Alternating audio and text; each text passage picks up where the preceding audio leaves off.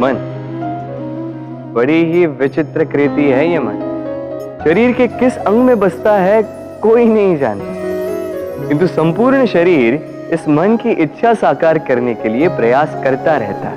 अब यदि मन कुछ खाने का करे तो व्यक्ति उसकी वनो उपवनों की इच्छा साकार करने का माध्यम ढूंढता रहता। अब यदि मन किसी को शत्रु समझ ले तो व्यक्ति उसे नष्ट करने का हर संभव प्रयास करता। अब यदि मन किसी से प्रेम करे तो उसकी प्रसन्नता के लिए हर सीमा लांघने के लिए सज्ज रहता है। परंतु जीवन सुखद हो, इसके लिए आवश्यक है कि मन खाली हो।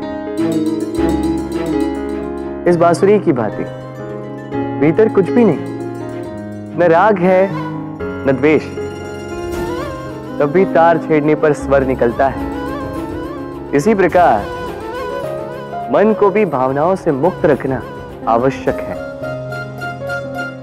मरण रखिए। मन में कुछ भर के जियोगे तो मन भर के जी नहीं पाओगे। राधे राधे।